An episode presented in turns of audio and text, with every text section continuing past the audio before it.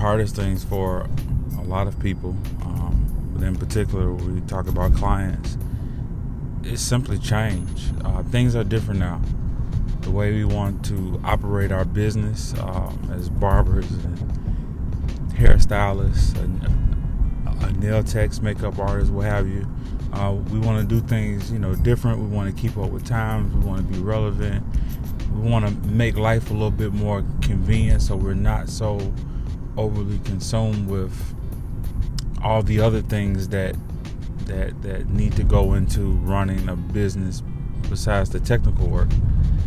And we're trying to use technology to better ourselves, but the clients are so used to how things used to be, um, like the convenience of just walking into an establishment and and uh, you know just getting a, getting an appointment with the first one available, or or even um, if they have a particular you know barber or stylist that they go to, you know, being able to call them the day of, a few hours before, and say, "Hey, can you uh, slide me in real fast?" And you know, without a concept of time, we say yes, or we say come around this time, and we, you know, you end up overloading yourself with work and staying at the salon late because you're trying to accommodate everyone.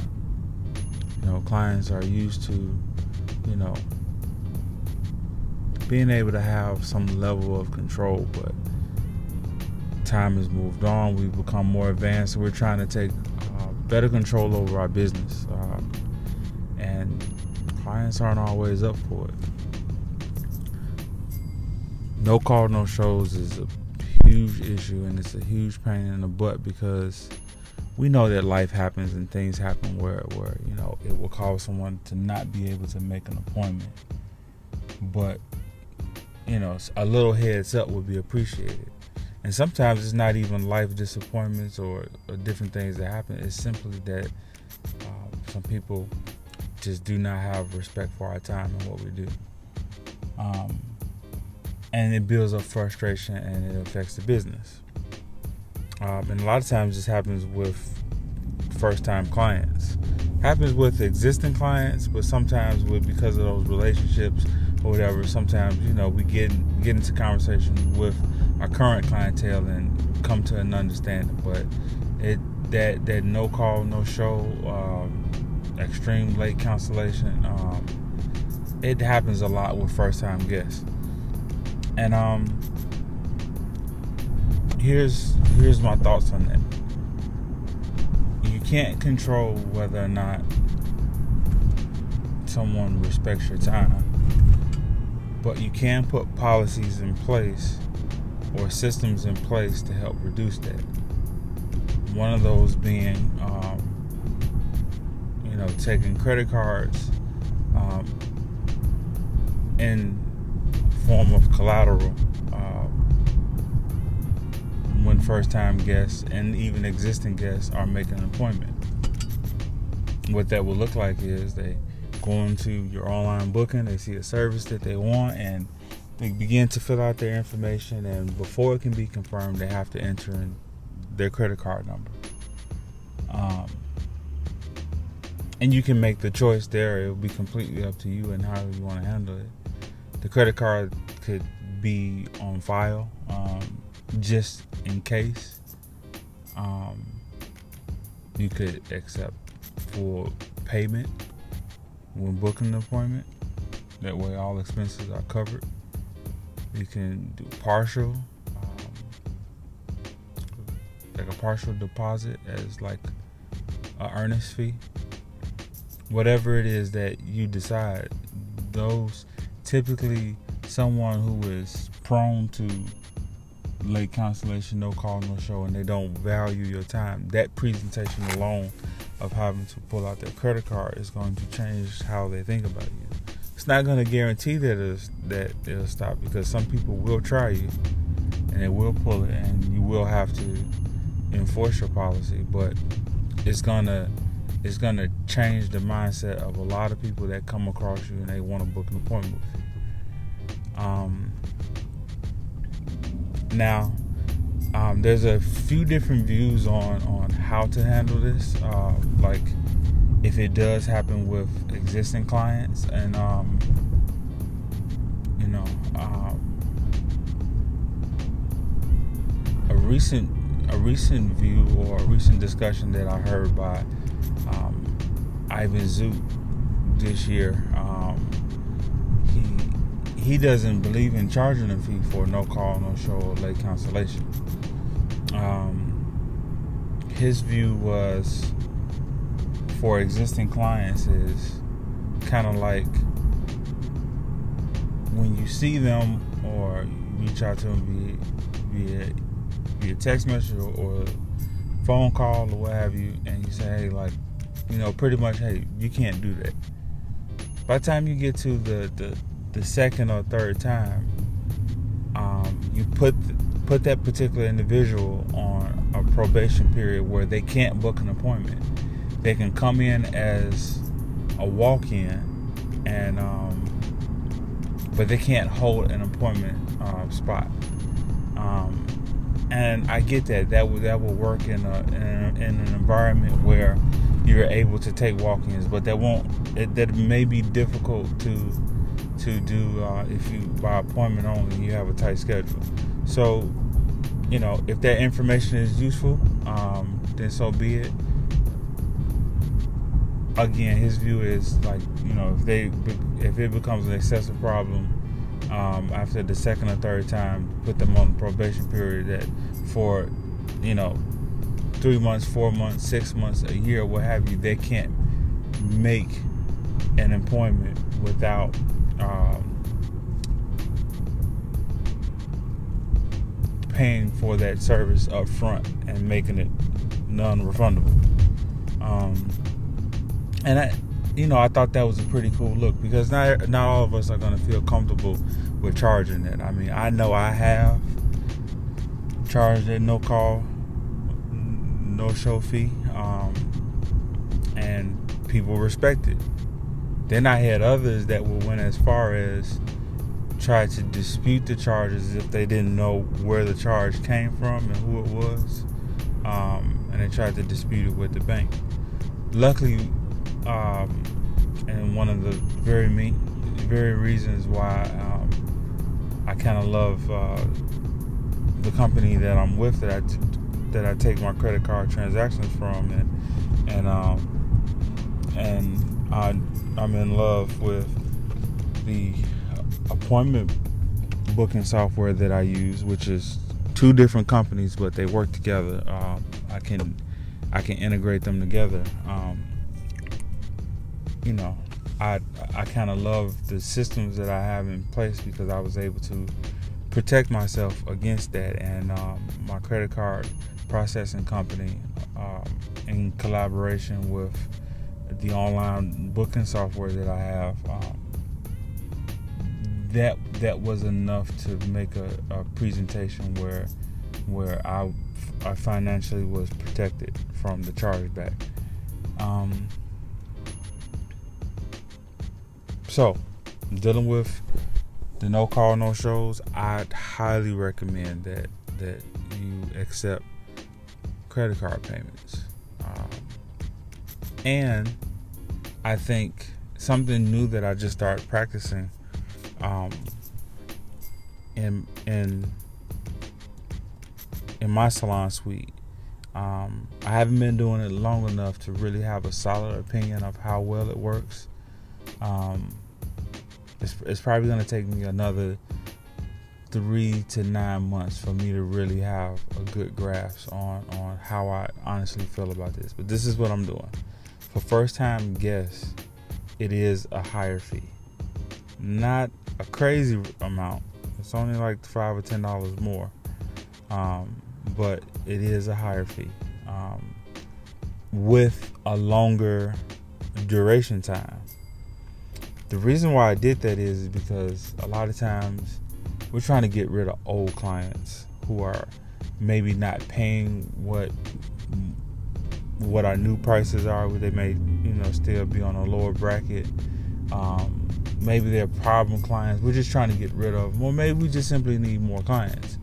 But um, I think having a longer duration time at a higher price what what I'm personally doing is that when I have a new guest in, I take advantage of the longer duration time to sit down and have a real consultation about, you know, what they like, what they don't like about their hair, uh, problems that they have, their daily routines with their hair, how much time and effort do they want to spend it into their hair uh, as far as styling and maintenance, um, how frequently do they get their haircut, uh, what they do for a living. What they do for a living matters a whole lot in how you cut someone's hair.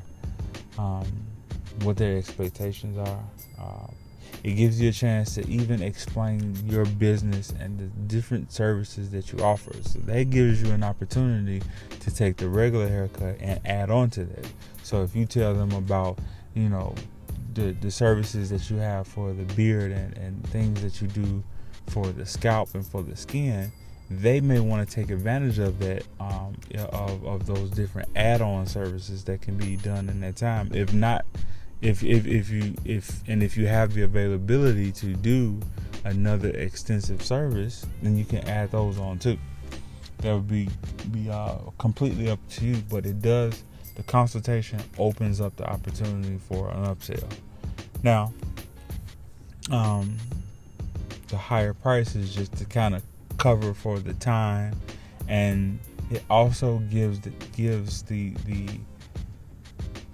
the the, the, the client a chance to see how serious you are about your business and your service, and they see that you value your time and you value their time, and and um, the the the the extra five or ten dollars is more so just the expense for a quality experience. Because going into the traditional average barbershop is simply next what you're getting 15 20 minute cut or a, a, a, a excruciating painful hour hour 15 minute haircut from a barber that's not sure about themselves. And you know and they wish they wouldn't have even got their haircut that day. Whatever the case may be the five or ten dollars is the cost of a quality experience so now, another problem is that if you have existing clients that have been on a particular system, a particular way of doing things, and you start implementing all these changes, you are going to get a lot of backlash. And if you don't get a lot of backlash, then you really have been, been, been blessed with a great group of individuals. But here's how I would do uh, handle the backlash, especially clients who are resistant with putting a credit card on file. Um,